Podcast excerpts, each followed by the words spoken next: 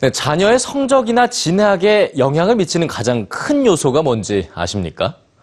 이 부모의 소득이라는 분석 결과가 있었는데요.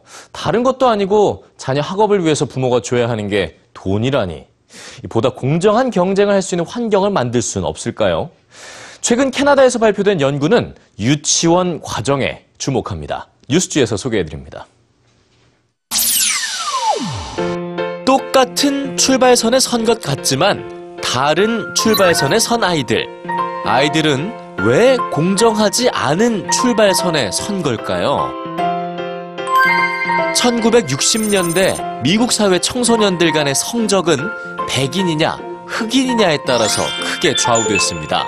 그러나 사회가 변할수록 성적 격차의 원인이 옮겨가기 시작했죠.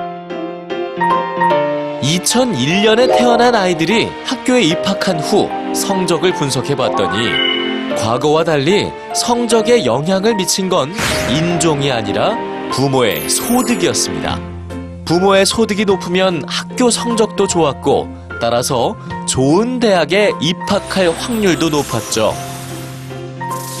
연구진은 자녀들의 격차가 이미 유아 시절부터 시작된다고 분석했습니다. 초기 성장 환경에 따라 미래가 좌우되는데 부모의 소득에 따라 자녀들은 다른 교육 경험을 하게 된다는 거죠. 부모가 누구냐에 따라 자녀의 현재와 미래가 달라지는 현실. 그러나 이 격차를 줄일 수 있는 방법 또한 활발하게 연구되고 있습니다. 캐나다 연구팀은 1990년대 후반에 태어난 신생아 2120명을 대상으로 유아 시기를 거쳐 초등학교에 입학한 뒤까지 12년간 추적한 연구 결과를 발표했는데요.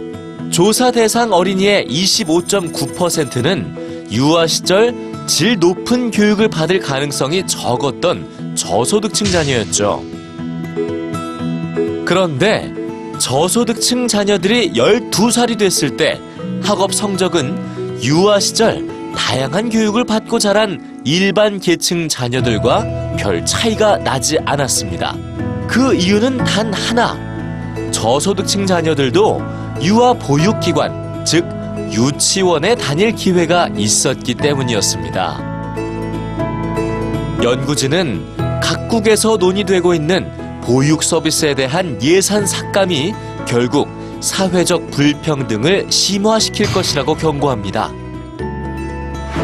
우리에게도 여전히 과제로 남아있는 보육 예산.